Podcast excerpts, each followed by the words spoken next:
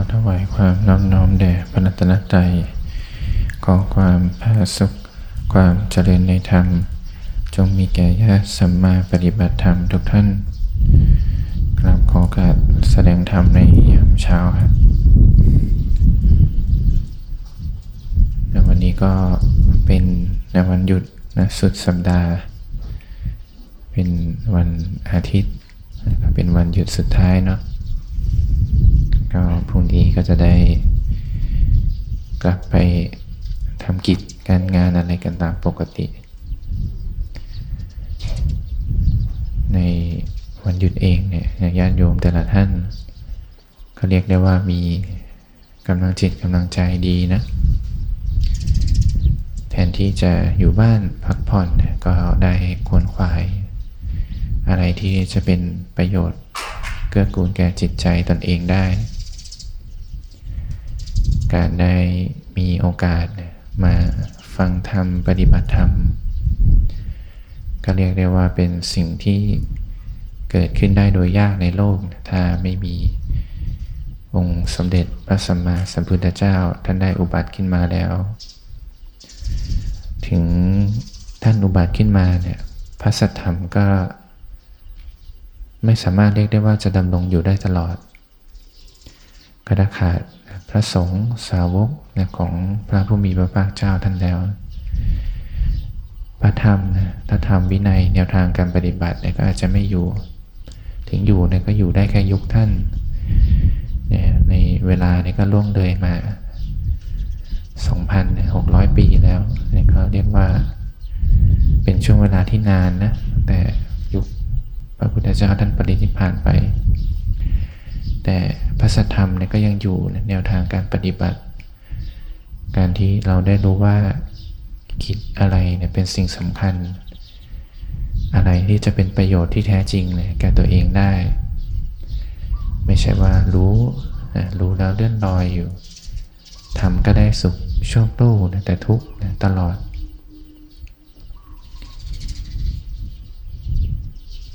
ในวันหยุดสุดสัปดาห์ในการได้มีโอกาสเนี่ยเข้ามาให้ทานเช้าเราก็มีการใส่บาตรการได้มีโอกาสฟังธรรมได้มีโอกาสเจริญภาวนาก็เรียกว่าบุญกิริยาวัตถุนะเป็นวัตถุการกระทำที่ก่อให้เกิดบุญเนี่ยถ้าเราพูดถึงบุญแล้วเนี่ยถ้าสำหรับความเชื่อของอาตมาในตอนเด็ก จะรู้สึกว่าบุญเนี่ยเหมือนเป็นแต้มอะไรสักอย่างหนึ่งเหมือนเป็นสกุลเงินนะ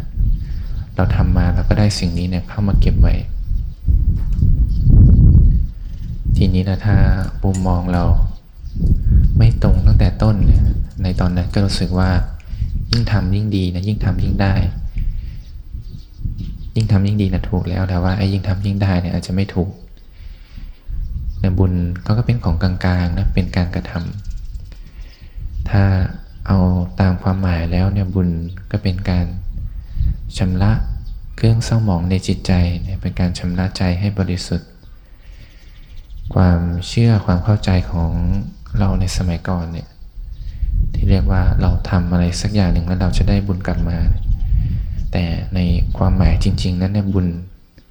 ดันเป็นชื่อของการกระทำซะอย่างนั้น ก็เรียกว่าอันเก่าเนี่ยเป็นชื่อของผลแล้ว ยิ่งทำยิ่งได้ ยิ่งทำยิ่งต้องเอาต้องได้รับ แต่ความจริงเป็นชื่อของการกระทำเรียกว่าถ้าทำบุญก็ได้บุญอยู่แล้วตั้งแต่ทำนะผลเนี่ยถ้าเราคาดหวังว่า เราทำดีแล้วต้องได้ดีตอบ พอเรามีทิฏฐิความเชื่อแบบนี้เนี่ย พอเราไปเจอ ใครสักคนที่เขาทำไม่ดีนะอย่างสมมติโกงกินแล้วกัน เอ๊ะเขาทำไม่ดีอยู่เลยทำไมเขาได้รับผลตอบแทนที่ดี ถ้าเราตั้งเป้าไว้ถูกเนี่ยถ้าเขาทำชั่วนะเขาก็ชั่วตั้งแต่การกระทำนะไม่ใช่เกี่ยวเลยว่าเออเขาทำชั่วทำไมตอนนี้ยังได้ดี ถ้าเราปรับทิฏฐิเนี่ยความเชื่อความเข้าใจเราให้ถูกเนี่ยจิตใจเราจะทุกข์ได้ได้ยากหรือว่าทุกข์จะไม่ค่อยมีที่ตั้ง เวลาเราทำบุญบุญก็เป็นกิริยาอาการ ไม่เกี่ยวก็ต้องได้รับสิ่งที่ดีตอบแทน แต่ในความเป็นจริงแล้วเนี่ยถ้าเราทำเหตุที่ดีในผลย่อมดีอยู่แล้ว แต่ว่าจิตใจเราไม่ไปเกี่ยวข้องกับเขาอะไรจะดีก็ว่าดีไป ใจเราทำแล้วปล่อยวางนี่สบายกว่า ถ้าเรียกถึงบุญแล้วเนี่ยก็ประกอบด้วยเบื้องต้นเนี่ยบุญกิริยาวัตถุสามในการให้ทาน ก็เป็นอุปกรณ์ในการสละละวางความตนีในจิตใจ ก็เรียกว่าถ้าให้ได้เนี่ยกิเลสเรื่องความตนีเนี่ยหายแล้ว นี่จะมามองกันในเรื่องการกระทำไหม ในเรื่องของการรักษาศีลเนี่ยถ้าเรารักษาได้เป็นปกติ จิตใจเราไม่เกิดความเบียดเบียน เบื้องต้นเนี่ยก็ไม่เบียดเบียนตนเอง เมื่อไม่เบียดเบียนตนเองแล้วเนี่ยเหตุที่จะไปเบียดเบียนผู้อื่นเนี่ยมันก็กระทำไม่ได้ ก็เรียกว่าป้องกันกิเลสได้เยอะในการรักษาศีล เมื่อกระทำได้ถูกเนี่ยเครื่องสมองและจิตใจก็ย่อมหายไปอยู่แล้วนี่ก็จึงเป็นชื่อของบุญอีกอันหนึ่ง ในส่วนของการเจริญภาวนานะการมีสตินะระลึกรู้ จะใช้กรรมฐานใดที่แต่ละคนถนัดก็ได้ จะเป็นอนาปานสติหรือสติปัฏฐานสี่ก็เรียกว่ายิ่งทำเนี่ยสติก็ยิ่งอยู่ ทีนี้เราจะเริ่มเห็นตามจริงแล้วว่า สิ่งที่เราหลงว่าเป็นสุขเนี่ยสุขจริงหรือเปล่า หรืออะไรที่เราสึกว่าทุกเนี่ยเขาทุกถาวรจริงไหมสุขเนี่ยก็ไม่ตลอดเนี่ยทุกข์ก็ไม่ตลอด เปลี่ยนแปลงตามเหตุปัจจัยไม่ได้อยู่ที่ใจเราอยาก จะอยากมีอยากได้อยากเป็น หรือจะอยากไม่มีเนี่ยไม่อยากได้ไม่อยากเป็นเนี่ยก็ไม่ได้เกี่ยว ถ้ามีอยากขึ้นมาเมื่อไหร่แล้วเนี่ยความทุกข์จะเกิดขึ้นทันที เรียกว่าจิตกระเพื่อมจิตกระเพื่อมนิดนึงเนี่ยก็ทุกข์แล้ว ถ้าเรามีความตั้งมั่นที่เพียงพอนะ แค่จิตกระเพื่อมนิดหน่อยนะก็เกิดทุกข์ขึ้นมา ก็เรียกว่าเห็นตามความจริงนะขจัดความหลงได้เยอะ นี่ก็จึงเป็นบุญอีกประเภทหนึ่ง ถ้าเทียบกันในลำดับอนิสงส์เนี่ย การรักษาศีลก็ย่อมมีอนิสงส์ที่มากกว่าการให้ทาน ในส่วนของการเจริญภาวนาเนี่ยก็มากกว่าการรักษาศีลเพราเรียกว่าเป็นการเห็นตามความจริงเนี่ยขจัดความหลง เมื่อความหลงนั้นหายไปในเหตุที่มันจะก่อทุกข์ขึ้นมาในจิตใจนั้นก็ไม่มี ทีนี้เราใจเราก็สบายแล้วใจเราเป็นอิสระทีนี้ก็จะยกตัวอย่างนะเรื่องเล่าในสมัยพุทธกาล ให้มาประกอบนะเป็นเรื่องของการทำบุญทำกุศล และผลที่ได้จากการกระทำในครั้งสมัยพุทธกาลเนี่ยก็มีพระภิกษุเนี่ยที่อยู่กันสองพันรูปก็อยู่ในกรุงสาวัตถีนะเป็นที่อาศัยนะของ ท่านอนาถบินติกาเศรษฐีและก็นางวิสาขาในมหาอุบาสิกา ก็โดยปกติแล้วเนี่ยทั้งสองท่านเนี่ยทั้งท่านอนาถแล้วก็นางวิสาขาเนี่ยเขาก็จะนิมนต์พระมาฉันพระทหารที่บ้านอยู่แล้วเป็นปกติ ทีนี้ธรรมเนียมของเมืองนั้นเนี่ยก็เกิดขึ้นมาโดยปริยายนะ ด้วยความที่ทั้งสองท่านเนี่ยนิมนต์พระก็มาฉันที่บ้านกันอยู่ทุกวันเลยก็พระทั้งสองพันรูปเนี่ยก็ล้วนได้รับการนิมนต์มา จึงมีธรรมเนียมที่เขาเกิดขึ้นในชาวเมืองว่าเวลาถ้า ถ้าท่านไหนเนี่ยอยากจะนิมนต์พระมาฉันที่บ้านเนี่ยก็ต้องมาขออนุญาตก่อนขออนุญาตจากท่านอนาถพิธิกาเศรษฐีหรือนางวิสาขา ก็ไม่ใช่ว่าสองท่านนี้เนี่ยเขาหวงเนี่ยเขาอะไรนะเพียงแต่ว่า ชาวบ้านทั่วไปเนี่ยเขาไม่ได้รู้ธรรมเนียมของพระ ไม่รู้วินัยของพระมาก ก็จึงขออนุญาตสองท่านนี้นะให้มาร่วมด้วย เพราะว่าคนที่ใกล้ชิดกับพระศาสดาหรือพระสาวกมากที่สุดแลก็เป็นสองท่านนี้นะท่านนานาถบินทิกาเศรษฐีและก็นางวิสาขา ก็ในคราวที่ชาวบ้านจะนิมนต์พระมาเนี่ยก็จะเชิญสองท่านนี้มาด้วยพอทีนี้เมื่อคนเริ่มนิมนต์กันเยอะขึ้นกิจการงานท่านก็เยอะขึ้น ก็จึงได้หาตัวแทนของแต่ละท่าน ท่านนางวิสาขาเนี่ยก็ได้ให้หลานสาวของเขา มาช่วยเนี่ยเป็นรับหน้าที่แทนนะ ก็เรียกว่าฝึกฝนมาดีนะรู้ข้อวัดการอุปถากพระสงฆ์ส่วนของท่านอนาถวิติกาเศรษฐีท่านก็ได้แต่งตั้งเนี่ยในลูกคนแรกเนี่ยชื่อมหาสุพัทธาก็มาช่วยดูแลงานก่อน การที่ได้อุปถากพระเนี่ยจัดซอยเสนาชนะเตรียมพัฒหารเนี่ยก็ มีโอกาสได้ฟังธรรมอยู่แล้ว นางก็ได้บรรลุเป็นโสดาปฏิผล ในช่วงระยะหนึ่งนางก็ได้แต่งงานก็ต้องกลับไปอยู่กับตระกูลของสามีเมื่อนางไม่อยู่ก็จึงได้ตั้งลูกคนต่อมา ก็ชื่อว่าจุลสุภัทาและนางคนนี้ก็ ทำเหมือนกันนะ กิจการงานที่ท่านนาถาทำเกี่ยวกับพระสงฆ์เนี่ยก็มาช่วยทำการจัดเตรียมพัฒหาร การดูแลเสนาสนะเครื่องใช้สอยต่างๆ ก็เมื่อมีโอกาสได้ฟังธรรมเนี่ยก็ได้บรรลุนะโสดาปฏิผลอีกเช่นกัน ในคราวต่อมาเนี่ยเมื่อโตโตขึ้นก็ได้แต่งงานนะครับไปสู่ตระกูลของสามีแต่เมื่อ คนทำหน้าที่เนี่ยไปอยู่บ้านสามีแล้วเนี่ยก็เลยหาคนต่อไปมา คนต่อไปเนี่ยก็ชื่อว่านางสุมนาเทวี ก็เรียกว่ายังเป็นวัยรุ่นอยู่นะ นางก็เข้ามารับใช้เนี่ยรับใช้อุปถาพระสงฆ์จัดเตรียมพัฒหารเตรียมเสนาสนะเครื่องใช้สอย เวลาที่ท่านมาฉันพัฒหารที่บ้าน เมื่อนางได้ดูแลอย่างดีนะก็มีโอกาสได้ฟังธรรมอีกแต่นางคนนี้ได้บรรลุนะสกทาคามิผล ใน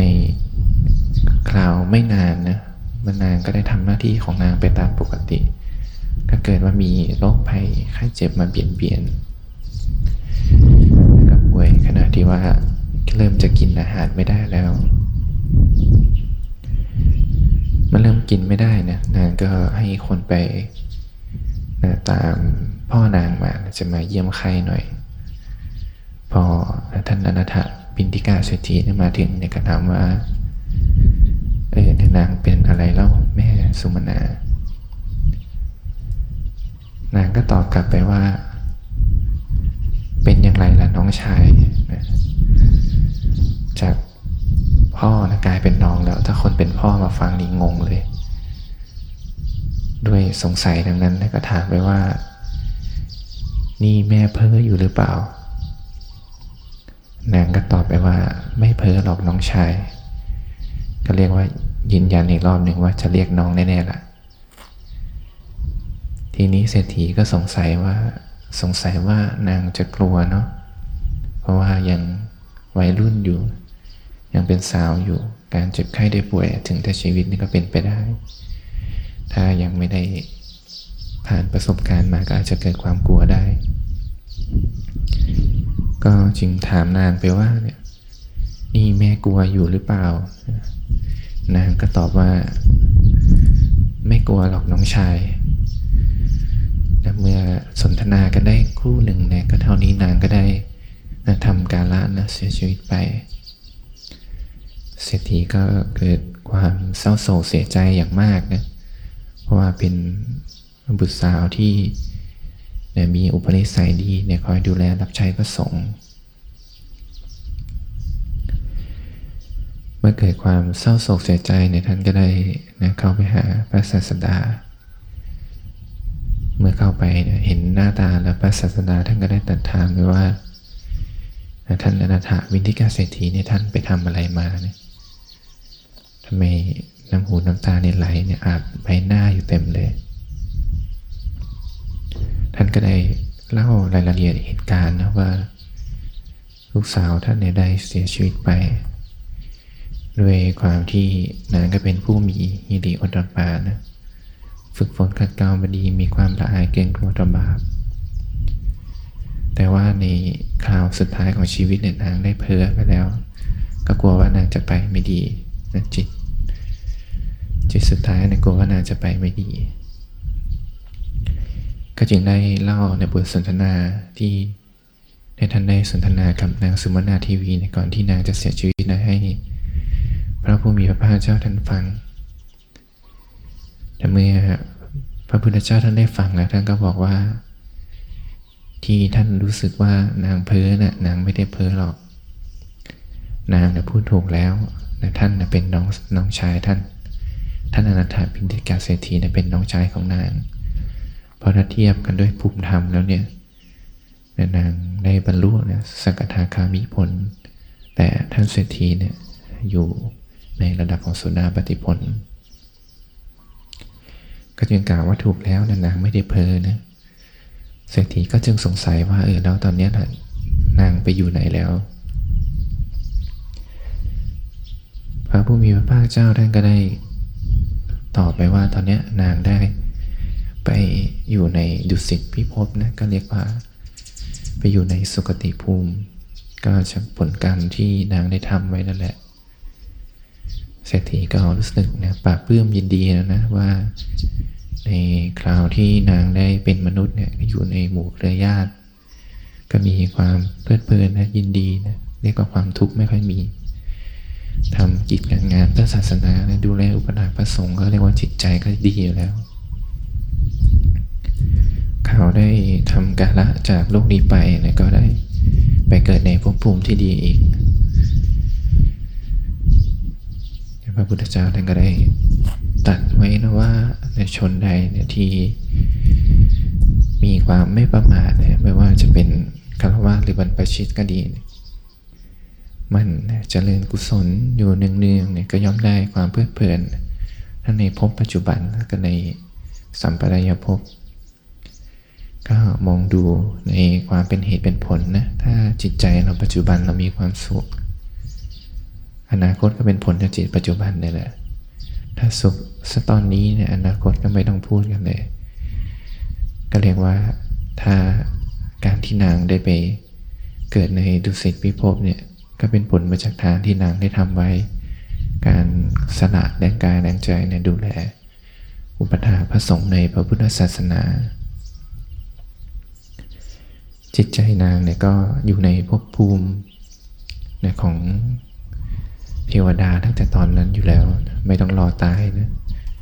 เรื่องของผลของการของบุญเนี่ยท่านก็ได้ตัดไว้สามประการ ประการแรกเขาเรียกว่าปุพพะเจตนาเขาเรียกว่าก่อนทำเนี่ยก็เริ่มมีกุศลแล้ว ถ้าเราดูกับการใช้ชีวิตประจำวันเรานะเวลาเราจะทำบุญ สมมุติว่าเราทำอาหารถวายพระแล้วกัน เบื้องต้นเนี่ยเราต้องเตรียมเมนูกันแล้วว่าพรุ่งนี้เราจะเอาอะไรไปถวายท่าน เตรียมเมนูแล้วก็ต้องมาหาวัตถุดิบ หาวัตถุดิบแล้วเนี่ยต้องตื่นเช้า ตื่นเช้ามาเตรียมอาหาร เตรียมอาหารแล้วก็จัดใส่ภาชนะอย่างดีเรียกว่าจิตใจเราไม่เคยคำนึงนะถึงความดำริเลยว่ามีตัวมีตนขึ้นมาในตอนนั้น มีแต่จะให้อยากให้พระท่านได้ชั้นของที่ดีมีประโยชน์ในบุญเกิดตลอดเวลานะอันนี้เรียกว่า ปุปะเจตนาเจตนาในก่อนที่จะได้กระทำในคราวที่ทำในการได้ถวาย ก็มีจิตใจที่เกิดบุญกุศลขึ้นมา จิตใจมีความปราบปลื้มยินดีนะ การที่นายมอบสิ่งนี้นะให้พระสงฆ์จะเป็นพระก็ดีจะเป็นบุคคลอื่นก็ดี ก็ไม่เว้นแม้แต่สัตว์เล็กสัตว์น้อยนะการได้ให้เนี่ยเป็นสิ่งที่ดีอยู่แล้ว ให้บุกใจไม่ได้คำนึงถึง ว่าจะเอาอะไรจะมีอะไรจะเป็นอะไร เรียกว่าสละออกซึ่งความตนี อันนี้ก็เรียกว่ามุญจนะเจตนา เจตนาที่เกิดขึ้นระหว่างกระทำในขั้นต่อไปเนี่ยเป็นขั้นที่สามแล้วก็คือหลังจากได้ทำเนี่ยความปราบปลื้มยินดีในจิตใจก็ยังมีอยู่ นี่ก็เรียกว่าอัปลาปละเจตนา เจตนาที่เกิดหลังได้กระทำแล้ว นึกถึงบุญที่ได้กระทำไว้คราวใดเนี่ยก็มีความปราบปลื้มยินดีในจิตใจ เนี่ยเรียกว่าหลังทำแล้วผลยังให้อยู่ทำจบไปแล้วนะจิตใจมีความปราบปลื้มในบุญนั้น ก็เรียกว่าจิตใจนะก็มีความสุข ไม่ได้มีกิเลสอะไรมาครอบงำ แต่ว่าผลของแต่ละอย่างเนี่ยก็อยู่ได้ไม่คงที่ตลอด มองเห็นสัจธรรมนะบุญก็ดีบาปก็ดีเนี่ยสังขารทั้งหลายก็ดี ก็ไม่เที่ยงอยู่แล้ว เกิดมาตามเหตุปัจจัย ถ้าเราจะมองให้เป็นปัญญายิ่งขึ้นไปเนี่ยก็อาศัยบุญนั้นเป็นบัตรฐานสมาธิเมื่อเรามีสมาธินี่ก็ยอมเห็นทุกอย่างตามจริงว่ามีความเปลี่ยนแปลง อยู่เนืองๆ ถ้าเราอยากให้อยู่นะเป็นไปไม่ได้นะอยากให้คงที่มั่นคงตลอด อยากเมื่อไหร่นะใจเราจะทุกข์เองแล้ว เราจะเห็นได้ว่าทุกอย่างนะก็เปลี่ยนแปลงไปตามเหตุปัจจัยอย่างนั้นเองนะไม่ได้มีใครมาคอยทำอะไรให้เป็นอะไร จิตใจเราจะเริ่มปล่อยวางนะมาเห็นว่าทุกอย่างนะอยู่เหนือการควบคุมนะยิ่งอยากคุ้มเมื่อไหร่แต่ใจยิ่งเดือดร้อนเมื่อนั้น ก็มองบุญให้เป็นบาดฐานนะของกุศลที่ยิ่งขึ้นไป เมื่อรู้จักทำทานนะก็เริ่มรักษาศีล รักษาศีลนะก็อย่าให้เพียงพอนะแค่ศีล ก็ไปต่อนะเป็นบาทางไปสู่การเจริญภาวนาในวันนี้ก็นะก็มีโอกาสนะแต่ละคนก็ได้มาทำทาน ได้รักษาศีลขั้นต่อไปก็จะได้ เจริญภาวนากันนะในวันหนึ่งเราก็จะได้กระทำกิจนะอันสำคัญในการได้เกิดมาเป็นมนุษย์ได้พบเจอพระพุทธศาสนาด้วยแล้ว ก็นับว่าเป็นโอกาสอันดีอย่างยิ่งนะในวันนี้ก็จะได้เรียนรู้เรื่องของบุญนะการปรับทิฏฐิความเข้าใจเราว่าบุญแท้จริงแล้วเป็นตัวการกระทำทำดีก็ดีที่การกระทำนะทำชั่วก็ชั่วที่การกระทำ ทีนี้แหละถ้าเราจบที่การกระทำได้เนะเราจะไม่คาดหวังกับผลมาก ผลจะเกิดก็เกิดนะผลเกิดตามเหตุ เหตุมาดีผลก็ไปดี เหตุมาชั่วผลก็ไปชั่ว ใจเราไม่ยึดติดกับผลเสร็จแล้วเนี่ยมุ่งทำแต่เหตุเนี่ยใจเราอิสระแล้วทำดีก็ทำไป เราไม่เอาผลอยู่แล้ว ใจจะไปคล้องอะไรทำชั่วเราไม่ต้องพูดเลย ถ้าเราทำดีได้นะเอวังก็มีด้วยประการราชนี